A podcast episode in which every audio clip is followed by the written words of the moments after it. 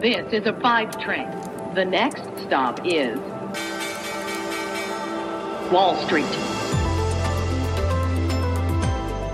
Hallo zu euch nach Deutschland und herzlich willkommen zu Wall Street Daily, dem unabhängigen Podcast für Investoren. Ich bin Sophie Schimanski aus New York und los geht's mit dem US-Handelsmorgen. Die US-Aktien ziehen gerade leicht an und die Renditen von Staatsanleihen entspannen sich, nachdem es Inflationsdaten für den Juli gegeben hat. Gucken wir gleich natürlich drauf. Eine Stunde nach Handelsstart stieg der S&P 500 um 0,3% nachdem er am Dienstag ja einen Rekord aufgestellt hat.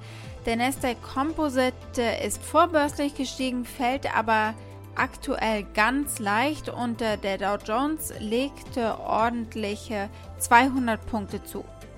Und äh, damit steht er eben deutlich oberhalb der 35.000 Punkte Marke. Die Aktien von Coinbase Global legten um 17% zu, nachdem es gute Quartalsergebnisse gegeben hat. Auf die gucken wir natürlich kurz. Geholfen hat aber auch das Plus bei Bitcoin und Ether. Die Anleger warten natürlich auf eine weitere Welle von Quartalsberichten. Bumble und eBay berichten nach Börsenschluss. Die starke Gewinnsaison hat den Aktienmarkt in den letzten Wochen natürlich gestützt, aber sie neigt sich dem Ende und dann sind auch die Börsianer so richtig im Sommerloch. Was machen wir heute? Heute sind es Verbraucherpreisdaten aus den USA, auf die man ganz genau schauen wird. Das Thema Inflation spüren wir jede Woche beim Einkauf. Die Notenbanken, die haben das Thema natürlich ständig auf dem Tableau. Ich bin der Meinung, dass die Zinsangst so etwas ist wie das Phantom der Finanzoper.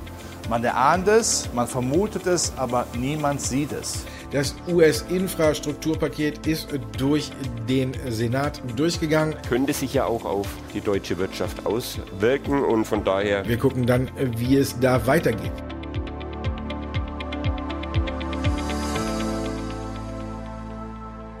Unsere Themen heute. Wir gucken also kurz auf die Inflationsdaten.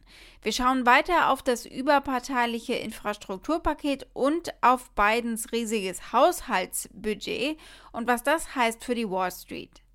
Wir bleiben in Washington und sprechen über das Weiße Haus direkt. Das macht eine Ansage an die OPEC, also an die ölfördernden Staaten. Coinbase berichtet Quartalsergebnisse und wir schauen mal, wie die ausgefallen sind. Die Aktie des Tages ist die von Virgin Galactic, dem Raumfahrtunternehmen von Richard Branson, und die Aktie könnte 20% fallen, das sagt zumindest die Investmentbank Morgan Stanley gerade. Soweit die wichtigsten Themen der heutigen Ausgabe. Als Pioneer hört ihr die kompletten Folgen in unserer neuen App oder auf unserer Website thepioneer.de.